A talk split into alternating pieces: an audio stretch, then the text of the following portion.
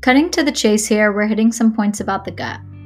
The gut is a long tube that starts at our mouth and ends at our anus.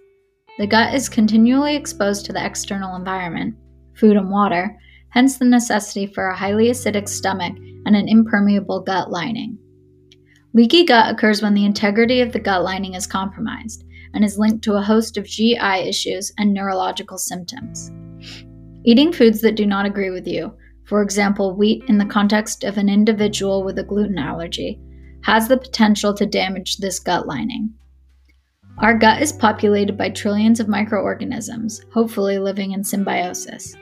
Bacteria like E. coli and Staphylococcus, might have butchered that, live here too and are kept in balance by commensal bacteria like Lactobacillus and Acidophilus.